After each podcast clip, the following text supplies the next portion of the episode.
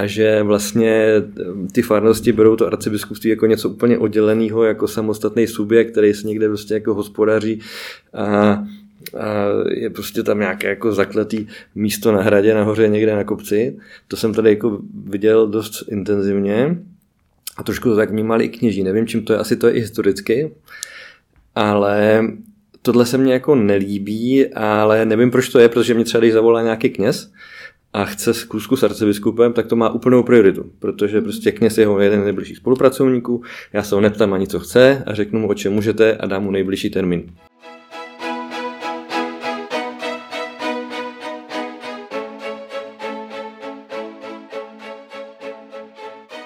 Ecclesia podcast. Duchovní témata. Zajímaví lidé z katolické církve. Aktuální dění. Ptejte se s námi. Dnes posloucháte Ecclesia podcast s Karolínou Němcovou a Markem Dílkem. Nacházíme se na pražském arcibiskupství. Naším dnešním hostem je člověk, kterého skoro vždy vidíte po pravici našich posledních dvou pražských arcibiskupů. Stojící ve stínu, za to ale člověk, na kterém často celá akce stojí. Vedoucí sekretariátu pana arcibiskupa a arcibiskupský ceremonář pan Vojtěch Mátl. Milý Vojtěchu, díky, že jste přijal pozvání do našeho podcastu. Díky za pozvání.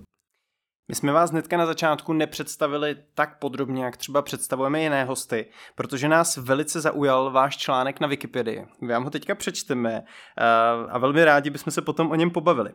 Vojtěch Mátl začal být aktivní v církvi již v mládí. Ve třinácti letech se stal kostelníkem a taktéž vedl ministranty. V roce devatenáct set devadesát dva, což vám bylo čtrnáct let, se stal příležitostným ceremonářem biskupa Karla Otčenáška. Po maturitě v devatenácti letech nastoupil pracovně na hradecké biskupství. Od roku dva tisíce jedna byl ceremonářem tehdejšího královéhradeckého biskupa Dominika Duky. Od téhož roku vedl útvar zvláštních služeb, který zajišťoval pořádání nábožensko-společenských akcí v diecézi i mimo ní. Poté se stal Dominik Duka pražským arcibiskupem, pokračuje uh, jako ceremoniář, vy pokračujete jako ceremoniář v Praze a, a řídí sekretariát arcibiskupa dne devatenáctého srpna uh, Pardon, dne devátého srpna dva tisíce třináct přijal v kostele Na nebevzetí Panny Marie v Ústí nad Orlicí z rukou Dominika Duky jáhenské svěcení. Vojtěch Mátl je ženatý a má čtyři děti. Je to všechno pravda? Je to všechno pravda, měli tam asi dva roky napsaný, že mám tři děti, protože měli špatné informace, ale pak to tam někdo opravil. Mm-hmm. Takže vy jste už ve třinácti letech byl kostelníkem. Jo, jo, já jsem to měl tak, že to je málo kdo to má, si myslím. Já jsem opravdu už asi od sedmi nebo osmi tří chtěl být ceremonář. Což je, což je zvláštní věc. Málo jsem... kdo to slovo vůbec zná, nebo tenhle no, post, takže právě. Co vás k tomu vedlo? No nevím, to měl jsem takový jako vnitřní pocit a vždycky jsem si myslel, že to nedopadne, protože to skoro nemohlo ani dopadnout, protože ceremonářů je hrozně málo v republice. V podstatě ani každý biskup dneska v, v diecézi ceremonáře nemá. No, no vždycky. Do, do čtrnácti let. Jako. No, ne, to není tak dlouhá ani doba. Tak jako každý biskup dneska, myslím, že ceremonář je jako na plný úvazek nebo někoho, kdo by opravdu byl mu takhle blízko, tak každý diecezi to není. No já jsem vlastně měl to tak, že můj dědeček byl docela jako, jako přísnej člověk, hrál v kostele na bubny, bubnoval na tympány a, a já jsem s ním chodil jako kluk e, za ty tympány. A v rodině jsme měli taky malinko napětí, takže třeba já jsem vůbec od malička nemohl chodit ministrovat, to jsem měl trošku jako zakázaný, tak jsem začal chodit tajně na ranní mše, kdy tam chodila moje babička a ta to doma nepráskla, tak jsem chodil vždycky v sedm ráno na mši svatou. No a potom vlastně postupně mě to jako tak hodně začalo bavit. A začal jsem vlastně dělat kostelníka už od, my jsme neměli devátou třídu, ale jenom osmou, to znamená od sedmé třídy, už jsem měl normálně klíče od kostela, jako, jako naplno kostelník a chodil jsem vlastně dvakrát denně zvonit, nebo třikrát ráno, když jsem šel v sedmé třídě do školy, tak jsem vždycky šel ráno na, mši, na ranní mši, to bylo dvakrát týdně, nebo byly večerní a takhle jsem vlastně začal kostelníkovat a začal jsem řídit ministranty. Bylo zajímavé, že mě někdy poslouchali i ty starší chlapy, co tam chodili, takže třeba o deset, o patnáct, o dvacet starší, let starší chlap, takovýhle cucáka, jako jsem byl já, poslouchal při těch nácvicích a u toho už v té době jsem měl, já když to trošku zařezávalo, takže jsem na ně byl i dost přísnej. A to znamená, když jste je vedl, že vy už jste v tom byl, jako byste se nějak v tom vzdělával, že jste věděl, jak ta liturgie má vypadat. Mě to jako bavilo a sledoval jsem to, studoval jsem si to. A asi mám v sobě od Pána Boha, někdo umí hrát na housle, někdo na varhany, to já neumím teda vůbec. Já vždycky říkám, když zbraně mluví, tak muzy mlčí. A tak mám v sobě asi nějakou takovou věc, že mám rád, jako když to má smysl, zákryt, pořádek, když se začíná včas, končí včas. Když ty lidi jsou jako u toho dobře ustrojený a nemají všechno jinak, no tak se to nějak tak projevilo a právě to kostelnictví byla nejlepší škola k tomu, abych se mohl stát ceremonářem, protože my jsme velmi živá farnost, tam chodilo, já nevím, třeba čtyřicet lidí v neděli do kostela na ty dvě mše. A bylo furt se něco dělo, modlitby růžence, křížové cesty, já nevím, práce s ministrantama, takže vlastně člověk byl neustále nasazení, neustále v kontaktu s lidma a neustále musel něco jako dotvářet a organizovat. A pan farář byl tak výborný, že vlastně nám klukům nechal opravdu, jenom si vemte, že sedmákovi necháváte všechny klíče od kostela, všechny kódy od zabezpečovacího řízení. Jo. A on nám vlastně dal důvěru a nechal nás, ať to jako dotváříme v nejlepším slova smyslu podle svýho, když jsme udělali nějakou blbost, tak nás jako napomenul, to jo, ale jinak říkal, chlapi, dělejte to nejlíp, jak umíte. A my jsme vlastně sami mohli růst, protože jsme měli danou důvěru toho kněze. No a tak to byla nejlepší příprava a potom v roce devadesát dva právě, myslím, nebo jestli to bylo jedna, přijel k nám do farnosti pan arcibiskup Otčenášek a on byl takový jako hodně. K němu se ještě pak asi vrátíme, protože to je velmi zajímavá osoba, která mě ovlivnila i celou tu diecézi dlouhodobě. Tak, tak přijel s tím svým šoférem, že, s Václavem Hájkem, který mě pak i cvičil jako v těch dalších službách. A mně se líbilo vlastně ten jeho přístup, líbilo se mně to tempo, v jakým on pracuje, v jakým přijeli, v jakým odjeli, jak to celý pobírali. A řekl jsem si, to je super, protože je to něco tak profesionálního, a tak jako zároveň neplochýho, že bych to chtěl dělat. Takže tam jsem se rozhodl a od té doby pak byla zajímavá věc, a to jsem málo ještě komu řekl, že vlastně pak byla další akce s tím arcibiskupem Otčenáškem a to bylo ještě v letech, kdy trošku komunisti vystrkovali jakoby e, drápky, jo. A to byla akce pro politický vězně a měl tam přijet pan, já nevím, jestli, jestli jste ho neznali, ještě pan opat Tajovský ze Želiva, vlastně taky pronásledovaný komunismem, a pan arcibiskup Otčenášek, který byl ve vězení dvanáct let a byl velmi protikomunistický, tak tam přišli nějaký anonymy. Přišli nějaký anonymy, že za něco stane, vybuchne něco, nebo co, ty komunisti prostě, tak jsem, za mnou, za takovýmhle cucákem, jako jsem byl já, v těch nějakých, já nevím, kolik mě bylo let, tak přišli z kriminálky a říkali, vy jste tady kostelník, musíme se s vámi domluvit, tak budeme postupovat, když se něco stane. Pardon, já se omlouvám. To byla Česká národní banka tady, co tady dneska byli. Tak, eh, no, tak za mnou přišli z kriminálky a ři- začali říkat, eh, co uděláme, když, jo? A museli jsme vlastně, já jsem byl jejich partner, že oni někoho jiného z té farnosti neznali, a museli jsme vlastně začít postupovat jako třeba nějaké bezpečnostní opatření, malinko příjezd, jak to uděláme, co když, kam ho odvedeme. No a vlastně už tady v tom roce, někdy v té sedmé osmé třídě jsem se taky vlastně tím pádem začal zabývat věcma, co se týče pořádání věcí a i bezpečnosti. Hodně kontakty s bezpečnostníma složkama a podobně. A tohle všechno mě vlastně pomohlo se připravit postupem na to, abych mohl nastoupit do, do té práce. Mm-hmm. Jo? A toho kostelníka jsem dělal vlastně sedm roků, každý den, fakt, každý den, jakože v neděli dvě, když jsem třeba jako byl mladý, jak jsem chodil na zábavy, na plesy, že jo? Tak nikdy jsem vůbec nešel spát a šel jsem prostě ráno rovnou do kostela na šestou, otevřít kostel, odzvonit. A měl jste to, a měl jste to jako dobrovolnictví, nebo aspoň jste za to i dostával třeba nějakou brigádu? No jako ministranti jsme dostávali korunu za mši, což bylo docela blíb, že ono se to taky nastřádalo. Těch uší bylo tolik. Dvě denně, no. No, tak ne, ne každý den, jako to nešlo, že ve všední den jedna, ale o víkendu třeba šest. No a pak, pak mě, pak jako kostelník, když jsem dostal dokonce na to nějakou jako, já nevím, kolik nemohlo být, od patnácti třeba, tak jsem dostal asi čtyři stovky měsíčně, což bylo docela dobrý. Mm-hmm. No a potom, um, vy jste tady nejprve byl příležitostný ceremonář Karla Otčenáška a stal jste se někdy plným ceremonářem, anebo pak až teprve Dominiku Dukovi? Bylo to tak, že vlastně toho ceremonáře příležitostného jsem dělal tak, že mě zavolali třeba, že pan že ten ceremonář se moc Rosocha, který s ním hodně jezdil, nebo jeho sekretář nějaký, oni se tam ty sekretáři střídali, různě ti kněží, že museli někde zastupovat, měli něco, tak mě zavolali, Vojto, neměl bys čas, tak já jsem si za sebe, nás byla taky pak jako parta kostelníků postupně, tak jsem říkal chlapu, mějte to za mě, já pojedu do Hradce a tam jsem třeba jel v sobotu na akci, přespal jsem tam neděli na akci a takhle, a takhle se to vlastně odvíjelo.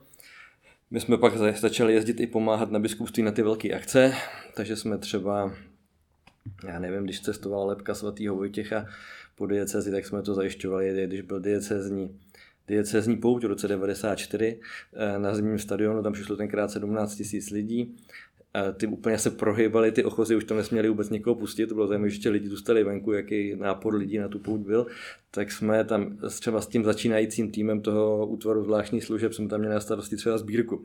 A to byla legrace, že jsme vlastně tenkrát vybrali v tom devadesátém čtvrtém teďka bych nelhal, čtyři miliony korun na, na té sbírce a byl to takový hotovosti. obrovský, no hotovosti, obrovský těžký pytel, který jsme nemohli vůbec utáhnout. Tak jsme asi ve čtyřech lidech jsme ho nesli na biskupství, tu sbírku. No a tak, takže vlastně postupně se takhle zintenzivňovala ta práce, až vlastně, když jsem skončil maturitu, tak já jsem fakt tím ceremonářem hodně chtěl být, tak jsem, tak jsem se tam prostě nabít a oni ho tam vzali na civilku. Takže jsem u toho dělal ještě taky různý jako jiný práce na tom biskupství, protože, uh, protože ten ceremonář, přece pan, pan arcibiskup Otčenášek už byl starší člověk a úplně uh, to vytížení nebylo takový a pan kardinál Duka přišel pak v roce devadesát osm, arcibiskupem se stal. Takže jsme dělali jiné věci, ale už jsem vlastně v tu dobu tam uh, to dělal dost intenzivně, to ceremonaření. No, splnilo to to vaše očekávání? Občas, když má člověk dětské sny a potom to začne dělat na plný úvazek, tak zjistí, že to třeba není až zas tak zajímavé, jak si představoval, anebo to bylo přesně to, co jste od toho očekával? Tak já, jak jsem takhle jezdil vlastně s tím biskupem, tak jsem docela dobře věděl, co mě čeká. Na druhou stranu, přece jenom jsem byl mladý a A třeba ty, co byli mě nadřízení, tak uh, mě dávali třeba jiný úkoly, nebo jsem něco, na něco jsem se těšil, že to zajistím a dali mě zajistím co jiného a podobně. To znamená, znáte to. A, ale bylo to mě... vám dvacet tři, když jste vlastně... Ne, ne, to ne, tohle, ne, devadesát sedm, to mě bylo míň. Kolik mě bylo? To vám bylo devatenáct. devatenáct. devatenáct, když jsem nastupoval v Hradci, tak to bylo hmm. hnedka po maturitě, takže já jsem odmaturoval v květnu a v prvního července jsem nastoupil na biskupství a zrovna byly povodně ty velký první a, a otevíral se nový Albertinum a to bylo docela dobrý, protože to Adalbertinum, já nevím, jestli tam znáte, obrovský barák, jezuitská kolej, kde vůbec to nikdo nespravoval. A my jsme si řekli, to bylo týden potom, co tam nastoupil. Jsou povodně, uděláme tam sběrný centrum na všechny ty věci charitní. Mm-hmm. Ta, a my jsme tam vypravovali, no má každý den kamion věcí. Úplně jsme tam udělali překladiště s chlapama a to bylo úplně výborné. Například. No, takže, takže člověk jako měl nějaký jako touhy, chtěl to dělat třeba na nějaký úrovni nebo tak. Vždycky to nešlo a to mě e, naučilo důležitou věc, jak člověk dostával, jako jak to řekla, od někdy přes držku, že jo, v těch církevních službách taky, tak e, že hodně, si myslím, že jsem malinko jako spokornil a říkal jsem hodně ty věci, jak chce Pán Bůh, tak budou.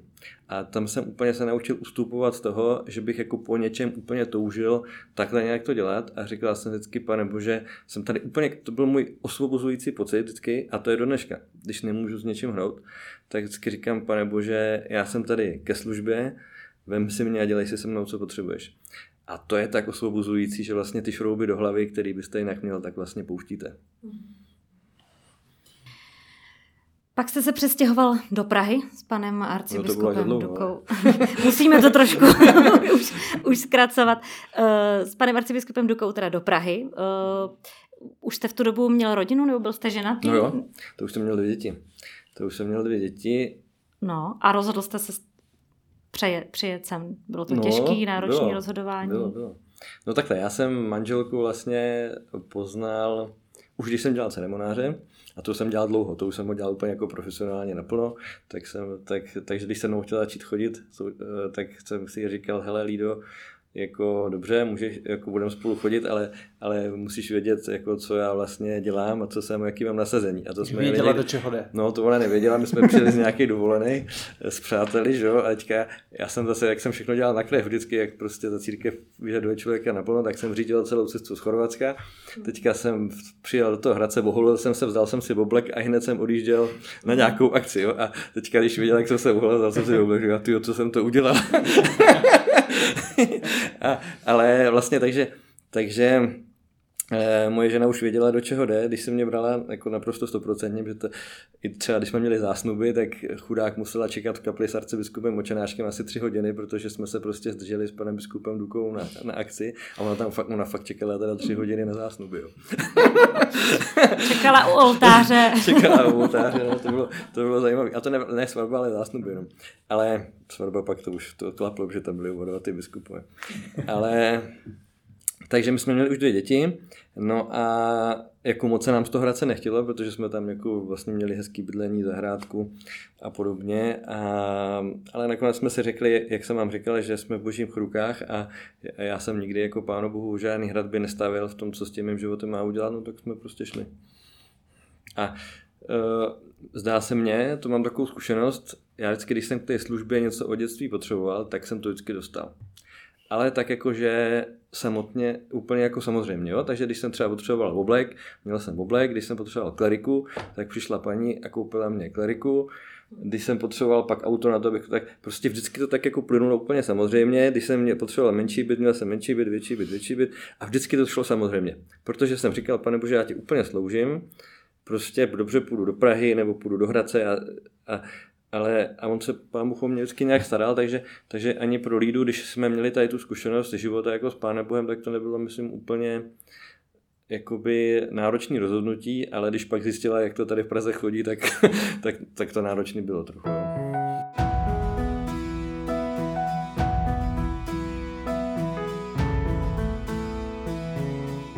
Posloucháte Ecclesia podcast dnes s ceremonářem Vojtěchem Mátlem o práci v církvi.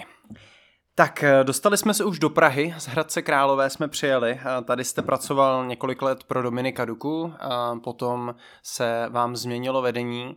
A jak vnímáte teďka změnu biskupů? A je to tak, že vlastně všechno, arcibiskupů, všechno jakoby funguje a, a pouze se změní hlava, anebo s každým arcibiskupem přichází i, i tak jako nová nálada, všechno se mění? Tak myslím, že obecně s každým šéfem organizace vrcholovým přichází jiná nálada a jiný postupy. Jo? Já jsem to zažil teďka třikrát tady vlastně na Hradě, když jsme tady zažili pana prezidenta Klause, prezidenta Zemana, teďka prezidenta Pavla. Takže vím, jak tam to třeba postupovalo v těch, kdybych nechtěl být osobní, nemluvil tady v arcibiskupství, tak vlastně samozřejmě, že každý, každý ten arcibiskup má jiný priority a jiný postupy, ale...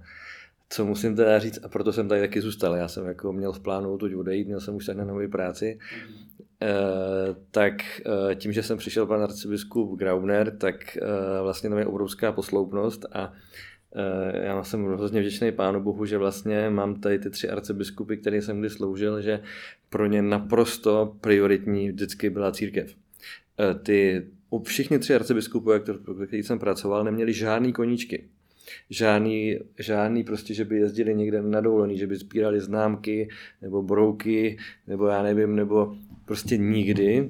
Všichni ty tři arcibiskupové bytostně milovali církev a všechno dělali od ráno, když se probudili, než usli pro svoji diecézi.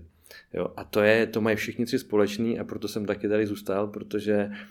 Protože si myslím, že to dneska církvi bohužel není jako samozřejmě úplně se vydat celá té službě. My třeba pana arcibiskupa Otčenáška jsme vůbec nikdy nemohli udržet na dovolené, protože on, my jsme ho uprosili, aby jel na týden někam a on už večer volal, že už se tam nudí, že potřebuje něco dělat a že utíkají věci tak a zpátky. Pan kardinál Duka vlastně, když, když opustil tady biskupství, jakoby na, arcibiskupství na týden v letě, tak to byl obrovský úspěch. Ale jinak prostě furt a žádný volný dny. A to mají společný ty pánové, ani Otčenášek, ani Duka, ani Graubner, v týdnu nemají volný den. Oni prostě jedou pořád. A to je prostě... Zvládal v jejich věku. No, no právě. A to si vemte, že... No to přesně tohle si vemte. Jo, je mu sedmdesát pět třeba panu arcibiskupovi a kdybyste viděl, že ještě během každý... Teďka, co tady byl rok, napsal vlastně knížku. Ještě u toho všeho a... a co on všechno dělá, takže ty lidi mají od Pána Boha, tím, že se mu zcela vydali, jak si myslím, že mají opravdu jako velký dary a velkou sílu. A taky pro nás to je motivace, protože, protože my nemůžeme si prostě stěžovat. My jsme mladí. A... tak ona je, tohle je i trošku diskutabilní, ne, jestli je dobré pracovat sedm dní v týdnu. Jo, já myslím, že, a... já myslím, že... ale tak my nepracujeme sedm dní, já se snažím třeba nějaký... Jsem tak vy ještě dlouho... k tomu máte rodinu. Teďka jsem tady dlouho neměl, ale a my se tady tako střídáme taky, ale jakoby v podstatě, když vidíte, že ten člověk vedle vás na vás ty úkoly jako nehází a sám pracuje úplně jako na dřeň, tak máte motivaci taky tak pracovat. A to je jako opravdu velká výzva, takže tím, že vlastně ne, nedošlo k zásadní změně, protože jsem znova přišel arcibiskup, který úplně zcela pracuje pro tu církev prostě sedm, prostě dvacet čtyři, jo, tři sta šedesát pět. A, ale samozřejmě má každý trošku jiný priority a to, to je zajímavé, teďka se jako snažíme to nějak vychytat. Pan e, kardinál Duka, když přišel vlastně sem do Prahy, tak e, některé věci vlastně jakoby automaticky delegoval, protože v Hradci on budoval po Otčenáškovi vlastně strukturu církve. Otčenášek byl revoluční e, arcibiskup, který udělal obrovské množství práce, nakoupil přes sto aut pro kněze, prostě sehnal peníze, opravil mnoho kostelů, mnoho far. Ale všechno to bylo takový jako v revolučním nadšení. Přišel tam po něm biskup Duka, který všemu musel dát takovou tu běžnou uh, rutinní činnost, to znamená založit vůbec ten úřad, aby fungovalo účetnictví, aby, aby to mělo prostě, aby to nebylo revoluční, ale bylo to řádný. Ale ta diecéze hradecká byla relativně chudá. A vlastně nám na každý projekt sehnat peníze, které jsme dělali, bylo obrovská výzva. A když přišel arcibiskup sem, tak tady už vlastně zase přišel pan arcibiskup Duka do arcibiskupství, který už mělo za sebou prostě tu strukturu, mělo ji vystavenou, mělo nějaký ekonomický, ekonomický fundament a bylo pastoračně nějak nastavený. A on si řekl, Praha funguje jako diecéze a já se budu věnovat tomu, co se věnuje arcibiskup a český primas, to znamená politice, diplomacii, česko-vatikánská smlouva, církevní restituce, ukončení spolu katedrálu a podobně. To znamená, on sem přišel malinko jinak naladěnej, než byl v Hradci a začal vlastně pracovat v té, víc v té politice a diplomacii, což v tu dobu si myslím bylo na nejvíc potřeba. Jo? Protože vlastně proběhly pak celý ty restituce. Že? Ukončil se, ukončil se spor o katedrálu a katedrála se mohla začít efektivně spravovat, udělali se tam osvětlení, udělalo se tam ozvučení, nový presbytář a podobně. A to by nešlo, kdybyste uzavřel dvacetiletý soudní spor o katedrálu. Ano, a teďka přišel, po tom období přišel arcibiskup Graubner, který přišel z Moravy, která je, bych řekl, tak jako lidově zbožná víc. Tady Pražáci se o sobě jako církev, si myslím, hlavně uvnitř v Praze dost myslejí a jsou takový jako intelektuální a takový jako berou se dost vážně. Na té Moravě mně připadá, že je to spíš o tom jako takové ty lidové zbožnosti.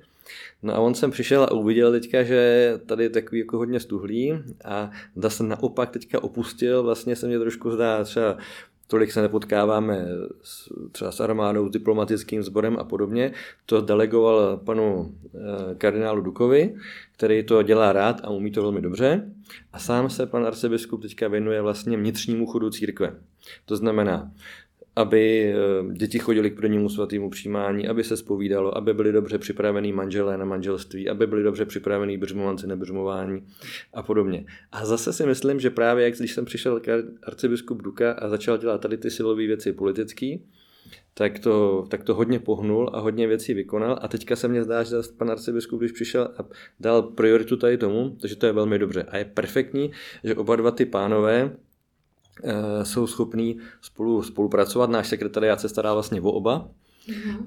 pány a dělá UNU program a oba dva pány doprovázíme na akce, tak že je možný vlastně, že oni si řeknou, co je komu bližší, v čem je silnější jeho parketa a dokážou si i ty úkoly předozdělit. Takže vy vlastně jako vedoucí sekretariátu máte na starosti i pana kardinála Duku, mm. i Jo, náš sekretariát oba dva pány vlastně takhle vykrejová a stará se o ně. Ale co se týče ceremonářství, jestli to říkám správně, tak to jezdíte pouze s panem arcibiskupem Grauberem. No tak, jak to jde, někdy, když je nějaká akce, která je spíš bližší mimo naturu, nebo, pan, nebo s panem kardinálem jsme ji dělali dvacet let zpátky, tak a vidím, že tam patřím do toho společenství, tak se s Michalem, s kolegou, který tady je druhý pomocný ceremonář, tak se prohodíme. A já jedu s panem kardinálem, je to spíš dle potřeby. Nebo někdy, když zvou přímo mě jako osobu za ty roky třeba na ambasádu, že spolupracovali jsme tady s maďarskou ambasádou, s polskou ambasádou a poslovně pozvánku, tak doprovázím pana kardinála já. A co si vlastně teda všechno představit, co je vaše náplň práce, co všechno máte na starosti, co všechno, kdybyste tak nějak měli jmenovat, to bych něco nezapomněl. Od toho nejdůležitějšího my vás včas zastavíme. No tak náš úkol jako sekretariátu je, aby církev působila vně i vevnitř harmonicky. To jako je moje, to, to jako já považuji za svůj úkol, aby, aby církev kamkoliv arcibiskup přijede, kohokoliv tady přijme, kdokoliv sem přijde zvenku, aby to tady působilo, aby se cítil přijatý, aby tady nebyl chaos, aby tady vládla určitá harmonie a nenaráželo to do sebe. A to je náš základní vlastně úkol, a to jak uvnitř úřadu, tak i pro zaměstnance, porady a všechny tady ty věci. Takže v podstatě já bych řekl, že jako ceremonář nebo budoucí sekretariát, jako, jako harmonizátor toho, aby... aby když někdo přijde, aby se, když se někdo potká s církví, aby, aby se říkal, aha, tady to je malinko jiný, než je v tom světě, protože dneska si sledujete, že církev malinko, že svět upadá malinko jako do chaosu, že jo. Dneska, když nám sem přijede nějaký třeba ministr, tak on klidně přijede čtyřicet minut předem a to nám ještě začíná třeba nějaká schůzka, nebo nepřijede vůbec, nebo hodinu po e, nějaký vládní představitel. A to si jako nepředstavujete takhle, že my třeba, když pan arcibiskup někam jede nebo pan kardinál, tak přijíždíme úplně přesně, úplně přesně, se snaží, pokud není nějaká totální jako kolaps, zácpa, protože říkáme, že vlastně základní důstojnost těch lidí projevujeme úctu to, že na nás nečekají. Že prostě na nás nebude čekat plný kostel lidí a že taky nepřijde moc brzo, protože to znáte podle protokolu, když přijdete brzo na návštěvu, ten člověk se ještě musí třeba dostrojit, musí prostě uh, udělat, já nevím, výzdobu, to znamená nepřekvapovat ty lidi příliš brzo. Takže například, jo. Teď jste zmínil protokol. Má vůbec třeba pan arcibiskup nějaký protokol, protokol, který přijde třeba faráři do farnosti, když pozval arcibiskup? Dělali jsme to, jo, jo, to jsme tady zpracovali docela podrobně. V podstatě, aby měl, aby nemusel mít jako strach, že něco zapomene, tak my trváme na tom, aby všechny pozvánky pro pana arcibiskupa i pro pana kardinála chodili písemně, minimálně mailem, z toho důvodu, protože pak, se, pak někdy dojde k tomu, že ty lidi si to rozmyslejí. My to máme v diáři a, a najednou to není tak, co třeba, nebo naopak zase je a my ji nevíme. To znamená, abychom měli černý na bílým, že to je, a když přišla takováhle žádost, teďka to neděláme od covidu, ale zdá se mně, že děláme to jenom, když jedeme někde mimo, protože v té diecézi už se to tak rozšířilo, abychom to někam posílali po šestý, že to je škoda. Takže, ale existuje na biřmování takový jako manuál, na pontifikální návštěvu taky manuál, v kolik arcibiskup přijede kam, kde ho přivítá, jak, jak, co má dělat ministranti, co má dělat varhaník, čeho se vyvarovat, třeba arcibiskupovi nenabízet ze zdravotních důvodů nebo dietetických důvodů, že nám mají hlásit objížďky, že nám mají hlásit, kdyby tam byla nějaká demonstrace nebo nějaký nepokoj. Takže tohle to všechno máme jako nějak zpracovaný a pracujeme s tím třeba před každou návštěvou farnosti. Je takový asi telefonát půlhodinový s tím knězem, kam jedeme, kde vlastně já to s ním od úplného příjezdu místa do odjezdu vlastně úplně kompletně proberu, kdo bude, kdo bude na oběd, jaký tam jsou problémy třeba i sociální v tom městě, jestli mají lidi zaměstnanost. Připravujeme taky panu arcibiskupu vlastně do auta složky, složky, aby viděl, kam jede, historii toho města, takovýhle věci. No a potom děláme taky porady, že jo? Takže vlastně děláme zápis ze všech grémií, který arcibiskup svolává. Zveme ty grémia, pak organizujeme všechny schůzky. No a pak jsme vlastně, a to každý sekretariát není, a to je specifický, protože pan kardinál Duka i pan arcibiskup Otčenášek e, jako byli a jsou jako hodně společensky činní, takže spoustu věcí tady pořádáme. My jsme vlastně produkční agentura, že? Takže teďka třeba připravujeme velký koncert pro svatovícký varhany, přímý přenos České televize devadesát minut, prostě tak pozvánky, plakáty, rezervace, parkoviště, filharmonie, pódium, televizní scénář třeba, teďka tím tady žijeme, nebo tady třeba v těchto těch prostorách, kde se teďka nacházíme, tak budou adventní setkání, takže se tady vedení arcidiecéze setká s generalitou armády celou, s celým diplomatickým sborem, se zástupci vedení policie, ze zástupce vedení hasičů a takovýhle adventní setkání tady děláme a to máte, Charita přijde, že jo, taky na oběd, ale to se produkujete, Charita si to produkuje sama, ale to ostatní vlastně děláme my. Takže musíte vymyslet, co bude k jídlu, kde zaparkujou, kudy přijdou, koho pozvat, jaký bude program toho zahájení, co se bude u toho zpívat. A zase chceme, když ty lidi sem přijdou, tak aby zažili třeba dotek českého adventu, aby je to prostě povzneslo, aby to nebyla jako akce každá jiná nějaký event, ale aby to bylo prostě, že přišli a setkali se s církví a s Pánem Bohem a to, aby si odnesli. A to my jako hodně na to dbáme tady. Zároveň trošku na jinou notu, vy jste jáhen a to je povinná podmínka pro vedoucího sekretariátu? No není a to právě bych na tom chtěl ukázat to, že církev vlastně není, jak jako, není klerikální, protože si vemte, že já jsem se stal vlastně tím ceremonářem hnedka po maturitě a ani jsem neměl vejšku, to jsem si dodělával všechno až potom během toho. A že budu jáhnem, to mohlo být až třicet pět, že jo. Takže a dokonce arcibiskup Otčenášek třeba dělával to, že nechával nás kázat ráno při mši, myslím byla nevím, šest čtyřicet pět byla mši nebo šest třicet, já si to už nepamatuju. A tam jsem chodil, vždycky jsem ostrojil a ministroval jsem mu a on vždycky říkal tak a dneska bude kázat Vojta anebo tady nějaká sestra. A, on, a nebo v autě třeba, když jsme jeli, jak jsem modlil růženec pořád, a to jsme jeli hodně rychle, někdy ten šofér jezdil velmi rychle, tak... O to víc se možná modlil. O to víc se modlil, a, takže po nás chtěl třeba zamyšlení. Takže ono ho zajímalo, co takovýhle kluk, já nevím, i patnáctiletej, šestnáctiletej, co si myslí na tajemství růžence, to a to a museli jsme prostě před ním říkat takovýhle nějaký zamyšlení. A, a vlastně teďka k tomu jahenství, jasný, tak já jsem úplně...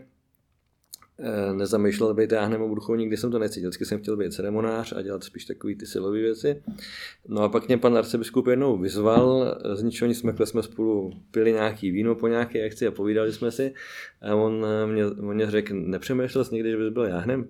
A já jsem řekl, no, tak trochu, ale ne moc.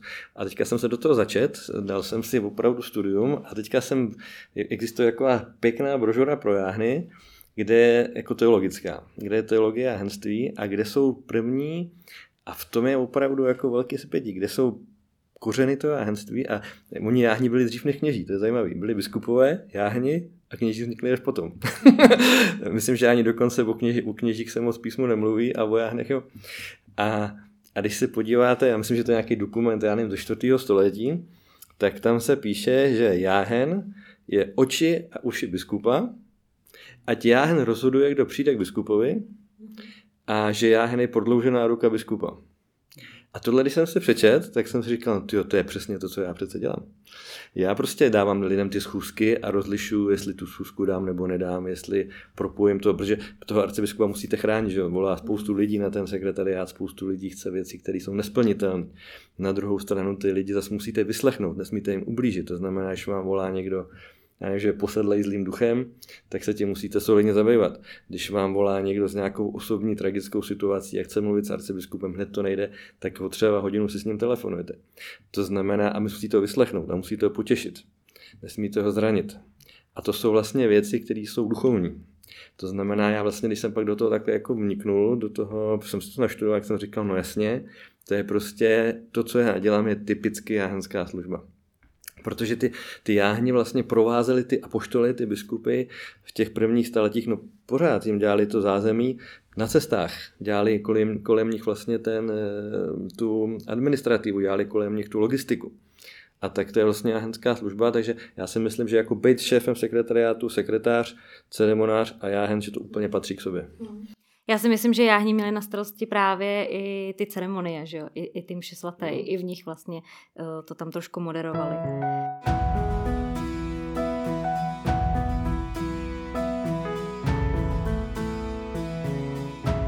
Hostem Ecclesia podcast je pan Vojtěch Mátl, se kterým probíráme práci v církvi. Arcibiskupství, ale možná bych řekla, že i pražská církev obecně nemá úplně nejlepší veřejný profil. V čem vnímáte například naše nedostatky? Jako arcibiskupství pražského? I třeba pražské církvi, nemusíte jít konkrétně vlastně do své vlastní. Jasný, jasný. Tady dlouhodobě se mně zdá, že, a to už bylo, když jsme sem přišli s panem biskupem, arcibiskupem Dukou, tak oproti tomu Hradci, kde velmi při sobě držel klérus té diecéze, ty kněží všichni říkali, a my jsme hradečáci a máme tady svýho biskupa a máme tady svůj katedrálu a táhli za jeden provaz a tam se to jako pěstovalo a byli těm jako pověstní. Celá ta diecéze držela velmi soudržně, velmi soudržně. A když jsme přišli sem do Hradce, tak jsme viděli, že vlastně ten klérus je úplně atomizovaný, že ani nejsou moc jako společenství kněží a že vlastně ty farnosti berou to arcibiskupství jako něco úplně odděleného, jako samostatný subjekt, který se někde prostě jako hospodaří a a je prostě tam nějaké jako zakletý místo na hradě, nahoře někde na kopci.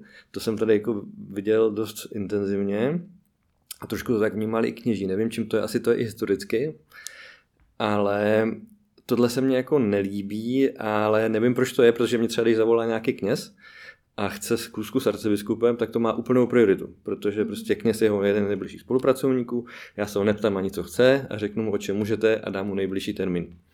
Takže když někdo říká, že jako vlastně to arcibiskupství se o ty kněze nestará, já to vidím, že to vůbec není pravda, protože pan arcibiskup Duka jezdil na vizitace a, a my jsme to dělali tak, že jak vždycky jezdí řidičem, ceremonářem, tak to nebylo. My jsme ho tam zavezli a nechali jsme ho tam celý den, on s tím knězem jezdil autem, aby viděl, jak řídí, jaký má auto. Dokonce jsme chtěli vždycky na těch vizitacích, aby jet přesně tak, jaký ten den. Takže někdy bylo, že arcibiskup tam krájel cibuli a tento míchal a vařili spolu guláš třeba, nebo něco prostě spolu vařili, aby bylo vidět, jak ten kněz prostě žije.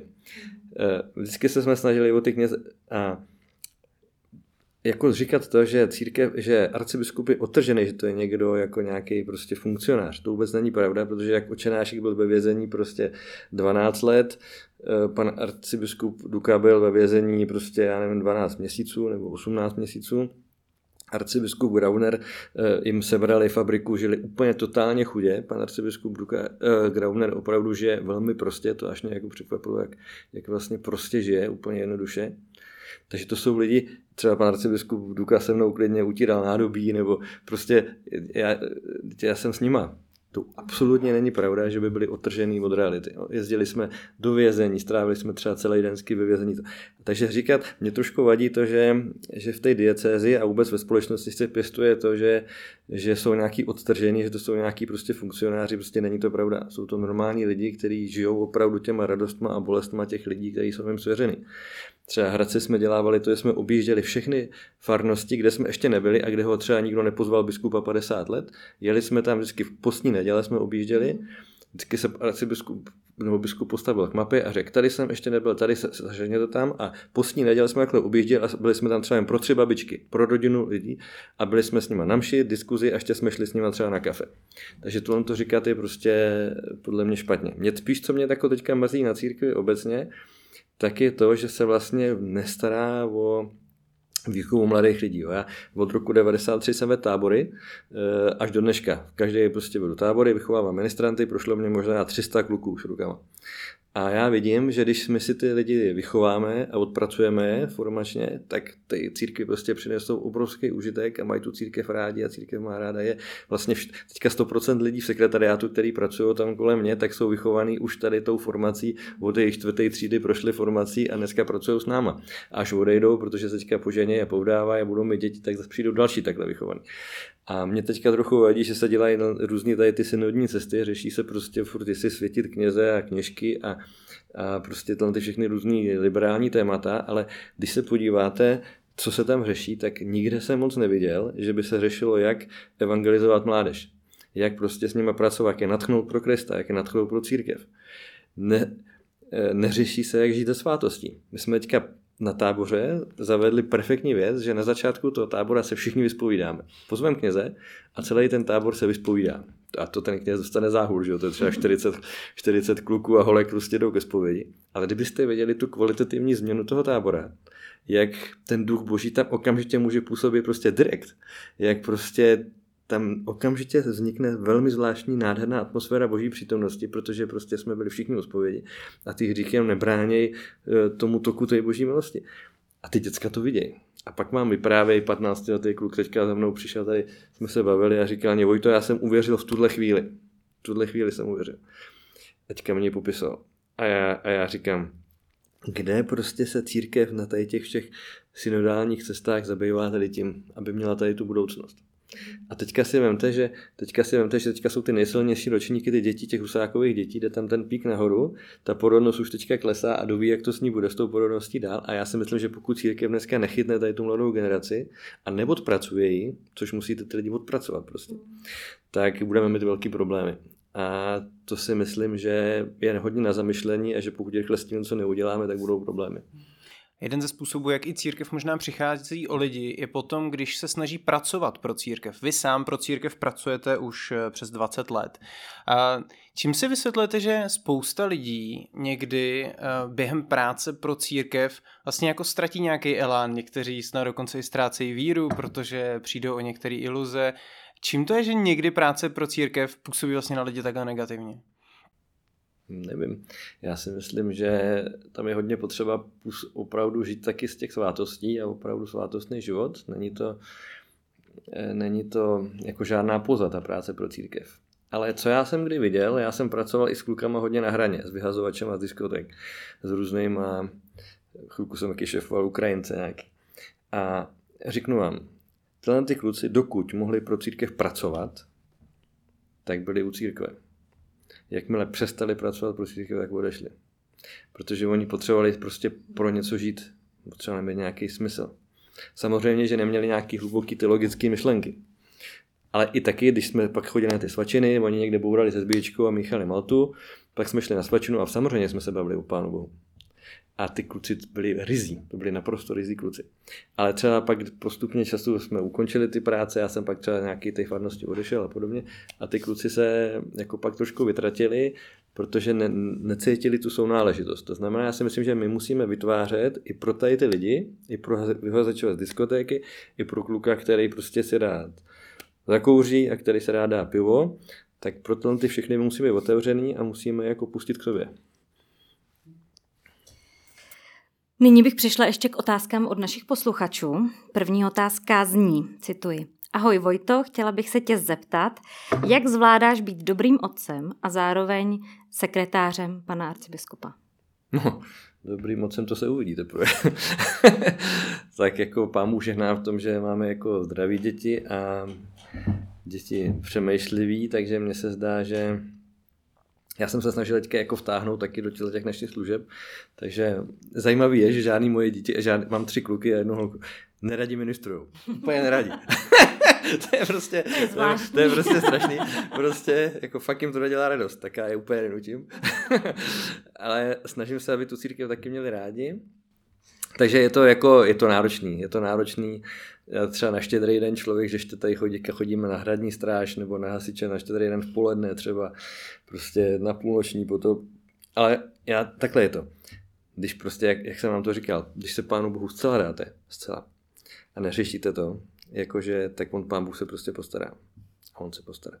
Takže já jsem v tom trochu klidnej. Zmínil jste uh, tři syny a jednu dceru, no. Tak třeba ta dcera by mohla jít ve vašich šlépějích? Mohla by se stát třeba někdy ceremonářkou? Ceremonářkou? No to nevím. Já si osobně myslím, třeba kdybyste se mě zeptali na to, co uh, se teďka hodně řeší v církvi o jáhenkách, tak já si teda jáhenky dokážu představit, že by byly. Oni už nějaký byli, asi to nebyly úplně jáhenky, jak si je představujeme dneska, ale myslím si, že jáhenky by byly na místě a vůbec by mě nevadilo, kdyby byly. A to jsem docela konzervativně smýšlející člověk. Ale ceremonářka ne. Ceremonářka máme v katedrále Aničku, to je její kamarádka a ta je pomocná ceremonářka a dává mi na starosti, že se stará vlastně o ty nejmenší děti a cvičí s nima lavábo a rozdávání koncelebračních textů. Takže máme teďka v katedrále uh, asi šestnáctiletou pomocnou ceremonářku. Bohužel nestihneme všechny otázky, čas se nám nachýlil. Je nakonec ještě něco, co jsme nezmínili, něco, co byste chtěl doplnit, případně jestli máte nějaký vzkaz pro posluchače, tak teďka je možnost, kdy ho pronést. No, děkuju, to je velká výzva. Tak já myslím takhle, že bychom neměli přestávat mít rádi církev a Pána Boha a co já vidím jako teďka úplně zásadní, tak prostě začít víc žít z těch svátostí. Prostě ze svátostí, z eucharistie. Prostě podívejte, když někdo má být sportovec, tak musí se dobře živit. Když má prostě, chce dělat kulturistiku, taky tvaroh prostě. A když chcete prostě být duchovní, prostě silný člověk, tak vám nezbývá, než se prostě živit duchovně a to jsou prostě svátosti. A to se snažím naučit ty děcka a vidím, že prostě to normálně funguje.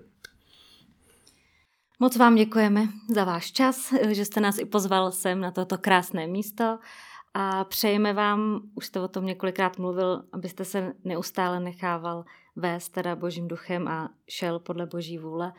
A i díky vám, aby teda ta naše církev zkvétala. No díky. Moc krát děkujeme. Loučíme se i s vámi, naši milí posluchači. Přejeme vám krásných čtrnáct dní nebo měsíc a těšíme se opět na slyšenou v Ecclesia podcast. Jsme rádi, že jste si poslechli tenhle rozhovor. Pokud se vám líbil, neváhejte se ponořit do dalších našich epizod. Aby vám neunikl další zajímavý host, klikněte už teď na tlačítko odebírat. Jsme na platformách Spotify, Google Podcast, Apple Podcast nebo i YouTube, kde je i videozáznam našich rozhovorů. Budeme vám taky vděční za recenzi, hodnocení a sdílení našeho podcastu dál. Pán Bůh zaplať.